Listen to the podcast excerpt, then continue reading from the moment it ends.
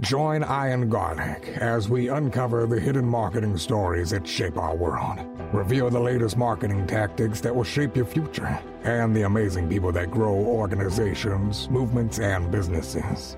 Learn to grow your business and shape the world around you. Welcome to the Garlic Marketing Show with Ian Garlic. And yes, it's Ian, not Ian. That's marketing too. All right. I've got back one of my favorite guests, amazing author, amazing researcher, the creator of Immersion, Dr. Paul Zak. Paul Zak, say hi.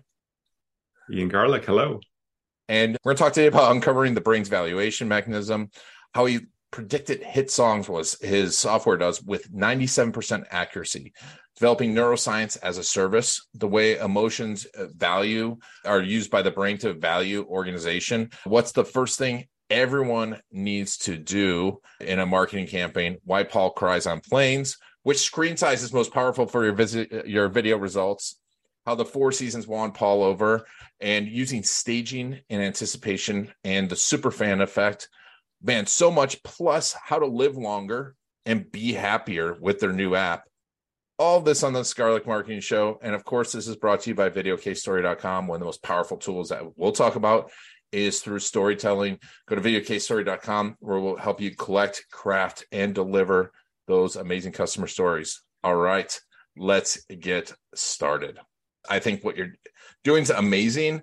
And it's funny because I want to talk about I want to talk about the marketing side and also what you're doing in mental health. But you know, when I was reading Immersion, when it was like all it was like validation for me. It's like scientific validation. It's like all the stuff I've been telling people about story and moments and emotions and how powerful it is. And it's just like proving it over and over and over again.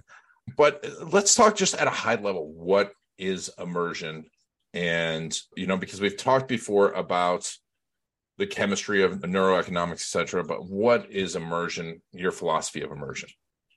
So immersion is a neurologic data stream that my research over 20 years uncovered that, as far as we can tell, is the brain's valuation mechanism for social and emotional experiences.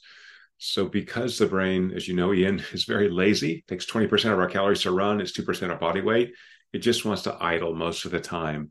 And so, when we see this neurologic state I call immersion, it's like your brain going, Holy crap, this is really powerful. Like, I am turned on by this. And so, that's why I think immersion strongly predicts individual and market actions because there's not that many things in our lives that really give up gives up that emotional energy that we crave. It, yeah, and it well, and I think you uh, you said it really well in the book, where it's like it's like a lazy Republican, and that's not a political thing, which pisses off all lazy and Republicans, right? but it's not a political thing, like you were saying. It, it, it you want to explain what a lazy how it compares to lazy Republican? It's nothing to do with politics, right? Right, exactly. So I just again say things that are shocking that people will remember it. So the brain's lazy, as I said, because it takes so many resources to run, and it's Republican because nature is conservative. And so systems that evolved millennia ago or millions of years ago for one purpose may be maladapted in our current environment. And therefore, that's good and bad for us. It means we're going to make mistakes, and humans around us are going to make sometimes poor decisions, maybe ex post, we can see that. I am talking about your dear wife, Ian. No. but secondly, it also means we have an opening for influence, right? So our brains are just trying to figure out how to get through life and not get smushed by a bus or something. And so, you know, and this is where marketing comes in. There are particular times in which we're more open to marketing messages. Now, we there's no brainwashing. We still have a big prefrontal cortex. We can still say no. There's no coercion here, but there are times which we're more open to it. It is. And I want to talk a little bit about like how you just like some of the discoveries, but I think the mechanism that you've developed is super interesting because it, and it, it, there's so many people that are just guessing and you can guess and test afterwards after you make the commercial after you send it out you spend millions of you're talking about California spending 150 million dollars on ins- on getting health insurance in the book but talk to me about the development of the mechanism for you to test this because i think this is important for people to understand right so first it started in the laboratory so i've done about 10000 blood draws to measure changes in neurochemicals to do a single thing and this is funded by the us government the us department of defense to identify signals in the brain neurochemical, neuroelectrical signals that would consistently and accurately predict what people would do after a message or an experience. So we were funded by taxpayers, thank you, US taxpayers, to create a neurologic prediction engine. So once we did that using, again, lots of blood draws, then big machines to pick up hundreds of signals from the nervous system, and then we combine these signals. And then finally, because Ian, you know me, I'm a cheap bastard and neuroscience is expensive. Companies started coming with suitcases full of money and said, Hey, we read about you in the media and we want to create better marketing, better customer experiences, better training. Um, and I said, Yeah, we've got these hundred thousand dollar machines. We got 19 PhDs. We'll we'll jet out to wherever you are, write a big check. And people would love it and they would never ever use this a second time because too slow, too academic, you know, too expensive. So about six years ago, we launched the first neuroscience as a service platform that applies these algorithms that let us infer brain activity in real time by putting algorithms in the cloud to data we pull from smartwatches and fitness sensors. So this means that anybody can measure what the brain loves, where people are doing interesting, cool stuff, like at home. Like, you know, a lot of these kind of neuromarketing studies, they put you in a lab, they wire you up with a bunch of crap and like really does that generalize to how we really live our lives i'm, I'm skeptical mm-hmm. and they're also generally not measuring this this core thing that i discovered over many years with lots of collaborators tons of people help me but i'll take all the credit for now uh, which is like what does the brain really value? And that turns out not to be a simple question. It's it's actually very convolved. So we actually have to get a whole bunch of signals from the brain and smush them into one overall measure. And no one's really done that before. And that makes it you know easy to understand. Runs zero to 100, hires better. Normal humans can understand that.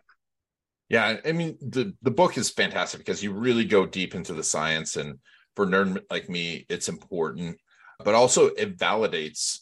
Like I I love because if you read the book, you do a great job of explaining how deep you went into the testing of it to make sure the testing was great and the testing was solid and when you went the testing went wrong and went right how when did you feel like hey this is really working the right way the, the new way of doing it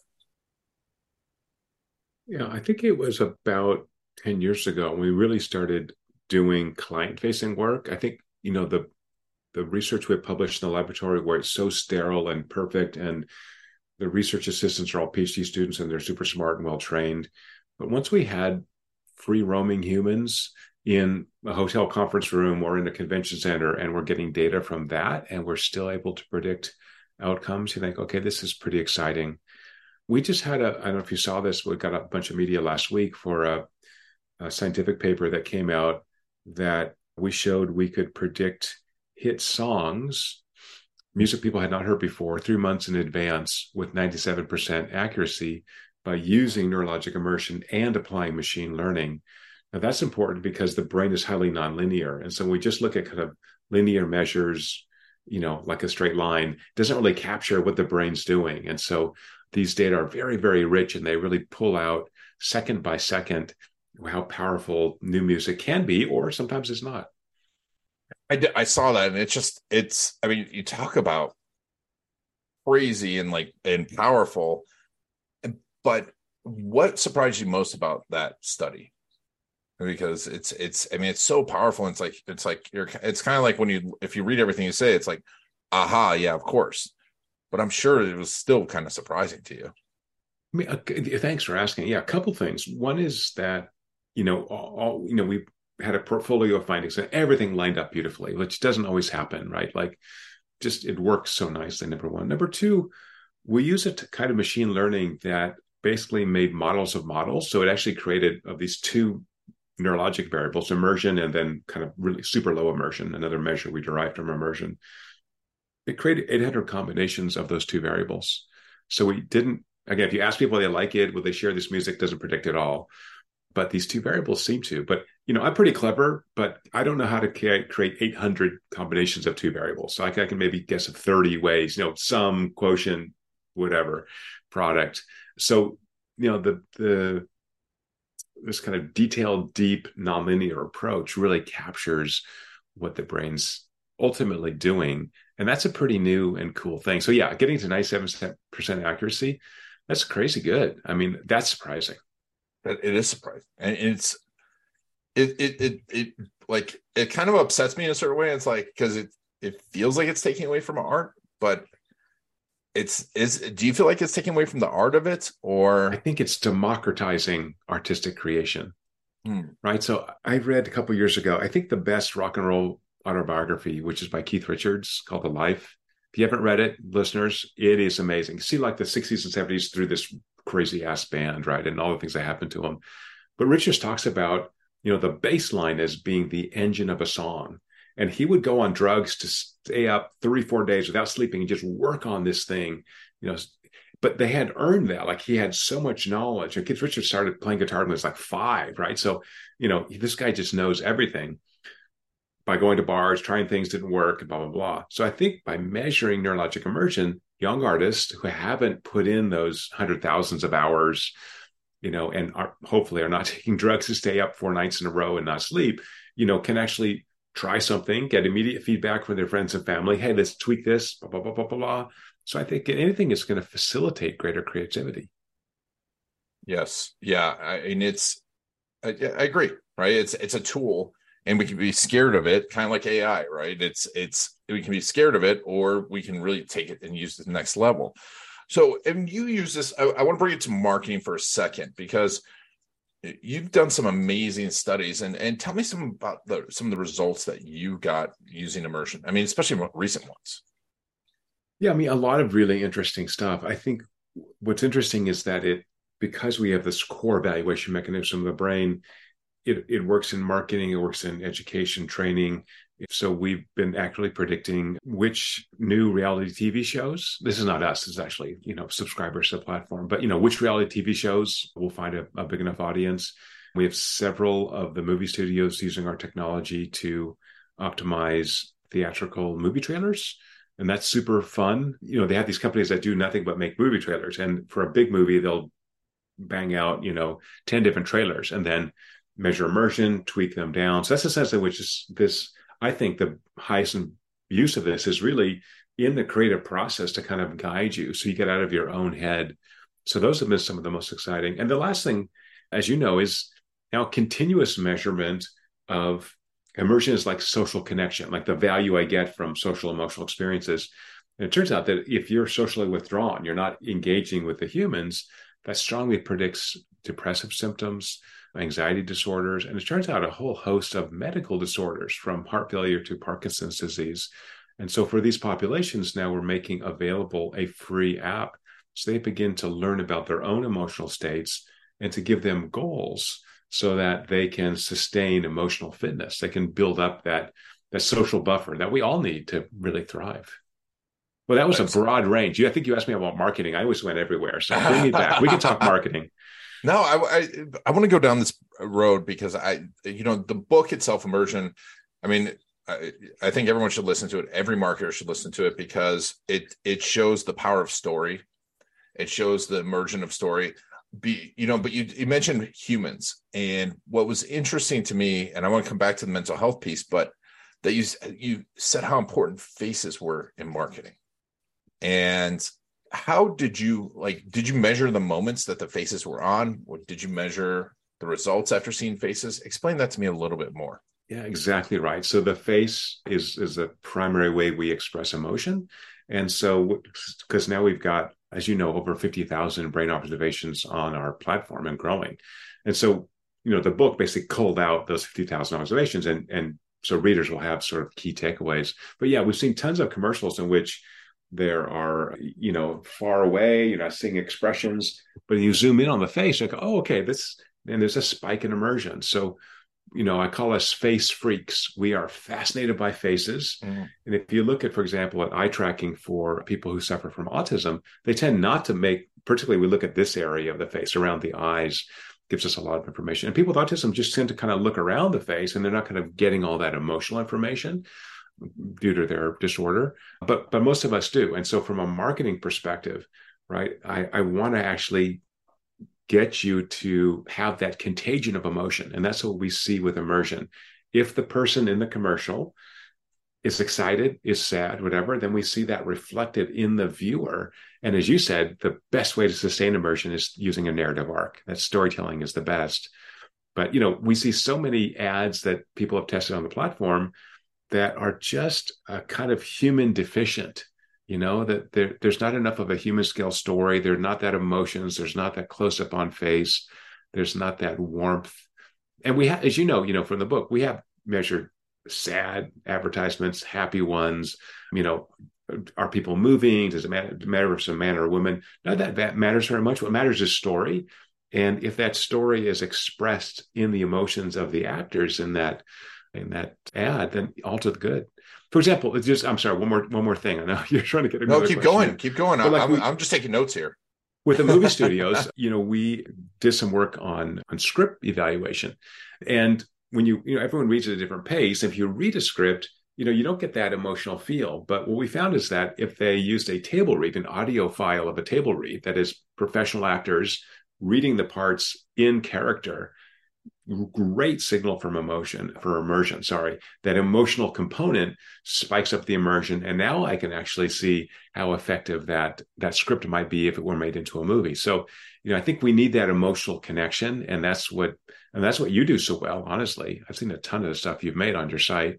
And you know you've you've got to be able to convey it. And i think it's so weird that there are pros in marketing you know creating content or reviewing content or deciding on content that don't get that energy that i need from the human the human story the human conflict the resolution of this yeah well you know it, it's funny because i don't know if you stressed in your other books how much you cry at movies but oh no, I've been outed.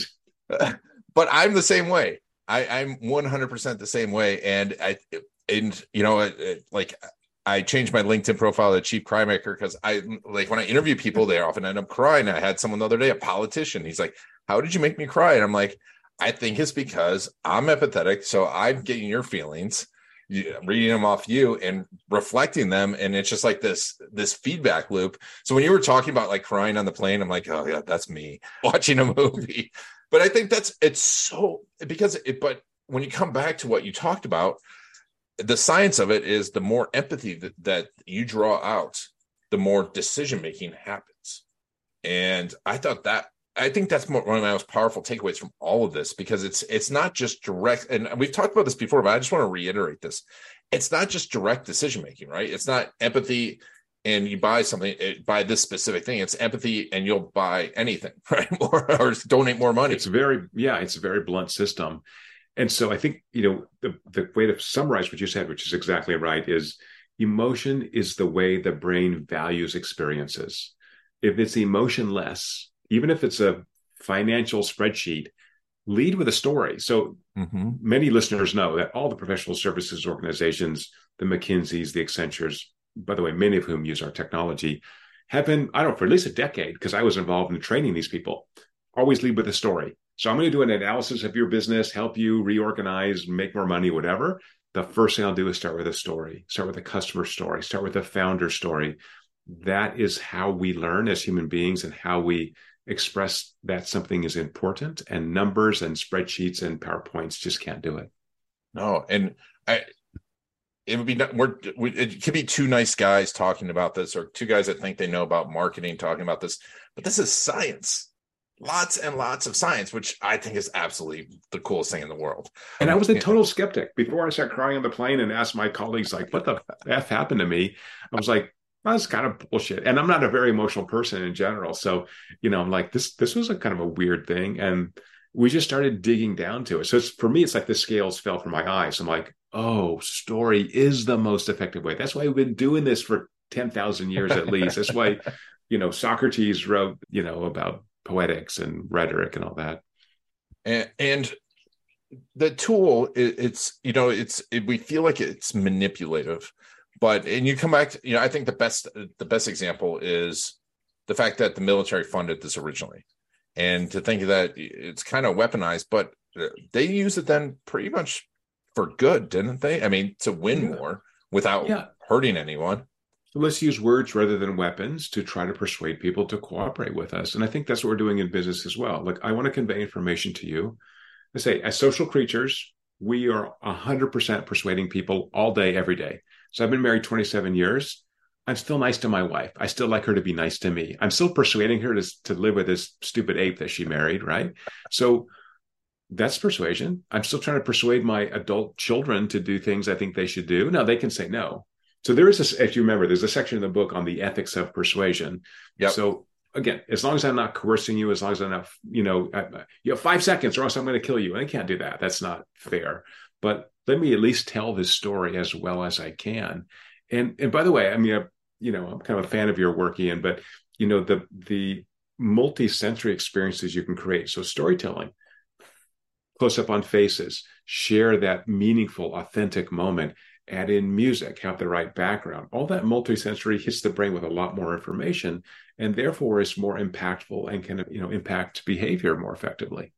Yeah. I, and you, you mentioned like the close up on faces, and I, I want to get into kind of like a marketing geeky study that's in there because it was surprising to me that the, the difference between the big screen and the small screen with the and the Facebook ads. And I want to talk a little bit about that because it it it, it wasn't what I thought it was going to be. Yeah, so this is work we did in collaboration with Facebook when they were still called Facebook. Yeah, some years ago, and they were concerned. This is maybe ten years ago, eight years ago, that you know everything was moving to mobile, and you wouldn't have this giant monitor on your desks to to see the ads on Facebook. And as you foreshadowed, what we found is that almost always ads on mobile, the same ads for the same people, are more immersive. That is more memorable, more impactful emotionally than ads on a big screen. And the question was why. So as far as we can tell, it has to do with the connection holding. I'm holding my phone for people who are just listening, right? When I have this connection, I've got to keep it stable. I, you know, it's like an extension of my body where the screen on the wall or on the desktop is, is passive.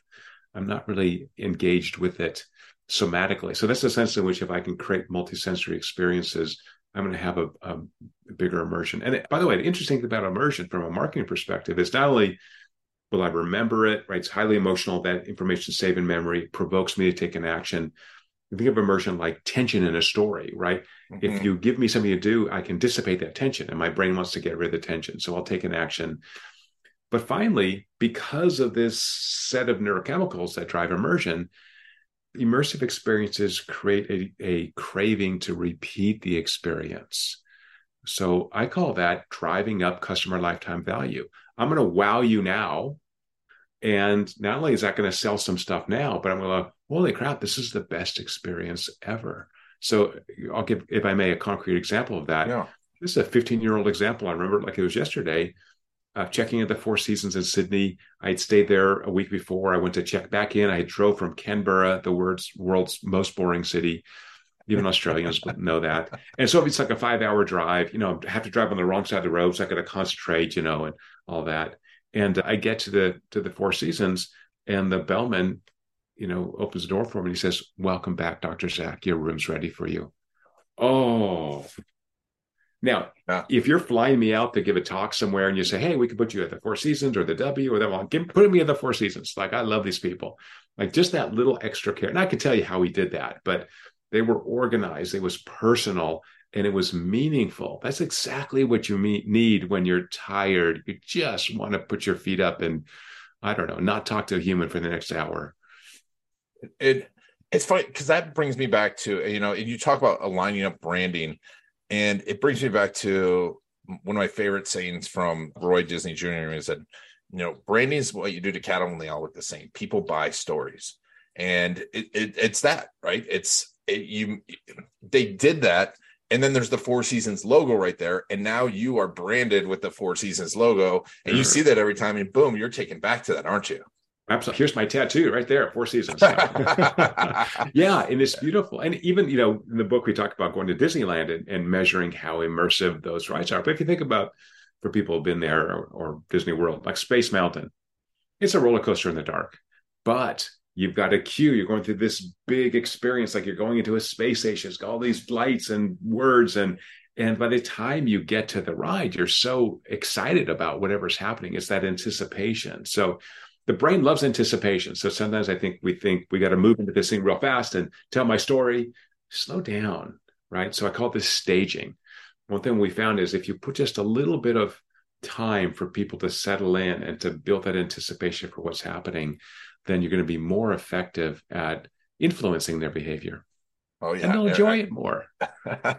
I'll tell you, you, you'll have to listen to the book because, or read the book. I was listening to it because you you you mentioned that. And I remember the exact part of the book that you talk about anticipation because it's all about candy and taking the candy to you know, unwrapping the candy, mm-hmm. and like to this moment, like when you start talking about that, I'd so associated that my mouth started watering thinking about candy. I love it. It's so great. It's it's amazing, and you also because you talked about the dissipation of that tension, and I think this is a powerful thing that I have not really eh, eh, I, have kind of touched on and thought about, but it's something I'm going to start using. And the fact that you've got to identify super fans and build attention and dissipate them. Can you talk a little bit about that? Because I think this is a huge idea because you said every company should be finding their super fans. And I think it's so important that, but almost no one's doing it. Right. The ones who are doing it tend to be the streaming services and the movie studios that have fandom departments. But like the Four Seasons story, and I've told that story a dozen times. Has the Four Seasons ever reached out to me? I'm a super fan, right? I mean, I don't want anything from them, but they should at least send me a note like, "Hey, we love you." By the way, I, I fly a lot on United Airlines. I was in the, years ago. I was flying through Houston, and you know, I had to waste time between flights, and I was in the United Club, and there was this on with a terrace, a beautiful sunset. And I just tagged it. And I'm like, you know, thanks United Club for the great flight. And they wrote back within five minutes on Twitter. Like they know it. They know the fans they gave me a little love, right? Like they didn't have to do that. They're like, hey, we appreciate you flying with United. Cool. I'm feeling good now, right? So that's I think what's missing. So yeah, these super fans, you know, you can find them ex post like, because they're creating fan fiction and they're talking about it. But for these super fans neurologically, oftentimes we find that they are not who we expect. Right. They're the there's mm-hmm. segments, particularly as we're in the long tail world, segments of super fans that you might not think would be super fans. And if you can find them, they will work for you for free or for the for the small like me with United for the small. By the way, United was in the book two or three times because they've been they've done a lot of nice things for me, upgraded me and my kid, and you know done nice things. So you know why not create those extraordinary experiences that people want to share and find the people who really want to share them. It's easy to share the bad stuff, and we all have bad experiences for sure. But you know, I think as we move into the experience economy, we increasingly want or even demand that the experiences we choose to pay for and spend our time with are extraordinary. And the super fans will give you the insight onto how to make them extraordinary. It, it, yeah, and just such insight when you pay attention to your super fans. And I, I know that this works for businesses of every level because I've seen it happen. I mean, I, it, yeah, I mean, I, there's a story I can't get into because I'll start to cry but uh, it, it's so powerful. But the, the dissipation, talk to me a little bit about dissipation and what that means and how we need to be doing that with the super fans.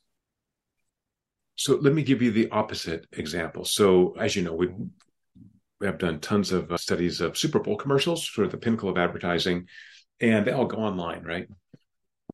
And what drives me insane is that someone has not paid that $15 an hour intern for a wonderful ad for the Super Bowl that goes on YouTube to have a hot link for me to buy that damn thing right now. So this immersive state dissipates in 20 to 30 seconds. So once you've captured me emotionally, I really want to do something now is going to make me feel good. As you said, Ian, we've done a ton of work on donations to charity. We've even shown in a recent research, I don't, I don't think got into the book, that the higher is immersion, when you can stop watching an ad, in this case it was for charities, the long the higher is immersion, the longer you watch, and the longer you watch, the more you donate. There you go, right? That's the yeah. link that we want. We all have options now. I mean, we're hovering over the skip ad bar, you know, on YouTube 500 times a day. So create this experience in which I want to be there, have authentic emotions, tell a story, have what I call product story congruence the story should illustrate how the product resolves some problem or some crisis. Right? A lot of times we see ads are like beautiful story, drop in my logo. Yep. Okay. People just laugh. So have that story integrated. Sorry, have that product or service integrated into the story, and then ask me to do something. So I think you know for all of us who we are always selling everything, but eh, you know, mm. I, I talk to customers every day for our platform, and you have to ask for the sale, right? I think just saying, well, here's my beautiful story. You captured me, put me to work. I'm, I'm ready to go. So I think you've got to say, hey, let's do this thing. You know, do you want 10? Yep. Do you want 20? How, how many can I can I ship you tomorrow? Right. So I, I think we have to be, we have to understand that this is very valuable for the human. And again, they can change their mind. They can say, perfect. You know, if it's a, you know, if you're buying a house or a car, at least in most states in the US, you have three days to change your mind, whatever. So again, I think there's no coercion here. Let's be careful. And this is not, you know, don't do this for children, old people who are cognitively impaired. Let's not do it for that. You know, I'm just talking about general marketing here. Yeah, really ask for that. So that ask ha- should happen to be most effective at a peak immersion moment. So again, you can use swap out the word immersion for the word emotion. So I'm going to create a peak immersion moment so that I've really captured you. Now, that call to action doesn't have to be at the end of my story. Oftentimes, that peak immersion moment may be in the middle. So, if that's the in you know if that's the story about, about closing the story arc, and a story arc will have lower emotion at the end, have that ask in the middle. So we see this in movie trailers. So movie trailers are essentially half of a narrative arc.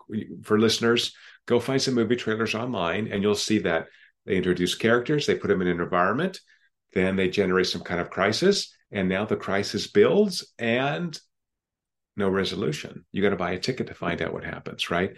So that's to me really brilliant marketing that you've got to actually set up the desire to resolve the problem with a purchase. Mm-hmm. Yeah, I, you talk a lot about you mentioned charities, and it's great. And I, I had to laugh in the book because you talk about like we didn't keep the money yeah, we send it to the charities. Yeah, bad karma to keep to lie to people. So yeah. Uh-huh.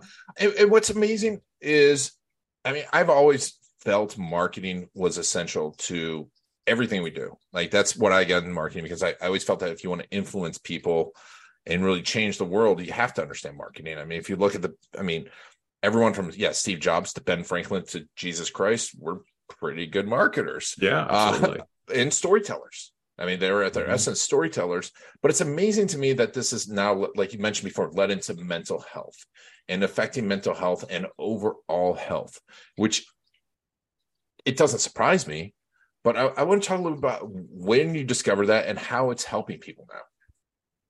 Wonderful segue. So I do think there is a sacred opportunity that marketers have to create small moments of joy of immersion for individuals. And because as social creatures, we thrive on connection, social emotional connection, marketers can can add to that. So uh, again, it may not I may not want to buy. You may show me a little commercial for Huggies diapers with infants and giant eyes and just gives me this 30 seconds of joy. That's okay. I'll keep watching it. It's pleasant. So what we found is in, in collaboration with subscribers to the immersion platform that for vulnerable populations, that when we measure immersion all day, we can quantify the value of the social emotional connections that people are getting. And we have now published thresholds. When you're below these thresholds for long enough, that indicates that you have low mood, low energy, and you're heading towards depressive symptoms. And so, because we have over 50,000 brains on the site, we now have launched a consumer facing app for free so people can measure their own immersion in social emotional experiences and then give them a goal, a ring to close every day so they can see not only second by second, but what are the best times of my day? What are the worst times? You know, I can look, this links to your calendar automatically. So I can just actually see how I'm doing and learn about my own emotional state and how to manage it and even manage it in groups. You can form groups, invite your friends. Now you won't see their data. You'll just see where they are in a big graph. Send them an emoji like, wouldn't it be great? I have a, my father's 91. I call him up. How you doing, Dad? Fine. What'd you do today? Nothing. did, you, did you did you have dinner? Oh, I ate something. I mean, just it's like three word answers. But you know, if I could actually, you know, monitor his emotional state and know, like, oh yeah, he's he's, he's doing fine. He's doing okay. So I think that's the kind of sacredness I've talked about for movies. So because these brain systems for social emotional connections are so blunt, they activate for advertisements. They activate for movies. They activate when I play with my dog who's lying at my feet. So that's my real time data right now. That smile means I'm getting more value from this than I am at baseline. I'm getting a little frowny. And my background is my psychological safety. So humans can give us joy or they can drive us insane. So for some reason, I'm a little bit stressed right now, and I'm at 43 out of 100. But the cool thing is, again, I can link this to my calendar. I can watch it in real time. I mm-hmm. can begin to emotionally regulate. And other than the extremes, super angry or super happy, you know, how happy am I right now? You know, if I had to self-report it, I don't really know. It's it's not really clear. Oh, actually, I'm 82. That's really high. 82 out of 100. I, I look at I'm in, I'm in really relaxed with you. Look at your awesome Ian Carla. oh no, I'm, but so again, the veins are turning to baseline. So these little moments of joy are so valuable. Here's the punchline. Sorry, I'm talking too much. No. The punchline is what we found in published research is that for individuals who have higher long-term immersion over long periods of time, months and years, they appear to and it's my dog moving in the background. Sorry. It's all good. Yeah, no. That's so we published in our published research to find that people have more of these social emotional connections. They have higher immersion over long periods of time. They appear to gain the capacity to be more connected in the future. In other words, they, be, they learn to be more present, to be more emotionally open. And people who have stronger social ties live longer and live healthier and live happier. Mm-hmm. So it's really training our brains to be emotionally open. So us criers are learning how to do it. I wasn't a crier till I had children, but now, yeah, I talk to a person and I feel terrible sometimes, you know, if they're suffering. And so that makes me a better human being because I have more empathy. I think I'm a better friend. Hopefully, I'm a better parent and spouse. And so we've got to sometimes train ourselves. Some people are naturally wonderfully empathic. So again, this is why those little moments of joy from marketing, from movies, from uh, calling a friend are so valuable. So once you have a goal for that, man, that changes the entire world. Right now, I actually yeah. know what I should be doing and get an alert. Say, hey, Ian, here, uh, it's your friends in yeah. immersion. By the way, you need a little more love today. You need a little more connection. You know, call up your wife, watch a watch a sweet movie, maybe cry a couple of tears. That's okay. Watch a Paul Zak podcast. That'll um, stress you out. No, no, I love this stuff. I mean, it's just amazing. I'm like, so how, how? Okay, so we can go to Get Immersion. Companies that want to measure that, and how do you get a hold of the app? The app will be as of July 1st. Will be in the App Store. It's called Tuesday, so that you can ensure you have the best Tuesday ever. You can get more information at besttuesdayever.com and sign up to be a early adopter of this. So, like I say, it's free. Again, for for businesses that you know want this data anonymized, we'll sell it to them. But for individuals, I think it's really important. And I'm Ian, you know, you know me quite a while. I'm really passionate about helping people live their best lives. And if I don't know my emotional state, how can I how can I really be fully engaged and happy and, and really connected to the people around me? Oh, I mean, I because this brings up two ideas for me. Is I was just talking to someone yesterday about ikigai, and you, are you familiar with ikigai? Oh, what is this? So ikigai is a Japanese. It, it's it's around the long, longevity of like the blue zones, and it's that you're doing the things that give you the most fulfillment, and also being around people and have this community, and those two things are directly correlated to longevity. So basically, you have now the science between long life in an app, which is absolutely amazing. So you can find out the right people and the right things. But also, I was just talking to one of my clients today. He's like, he's so busy. I'm like, you need to start measuring, like figuring out what you do and what you're really good at and where you're in your flow. Which I'm sure directly, you know, if if I've got the, I can write down what I'm doing and then look at this and go, oh, that's where my measurement is, and that's what I should be doing more of and I mean, like this is like the ultimate optimization app that you're going to charge a hundred dollars per download. yeah, I mean, I think you know we'll make money because the data is going to be valuable, and health insurance oh, and others can use it. So it's interesting you mentioned that. So part of the reason we got into the digital health space was because I live in the only blue zone in the United States, which is Loma Linda, California. Yep.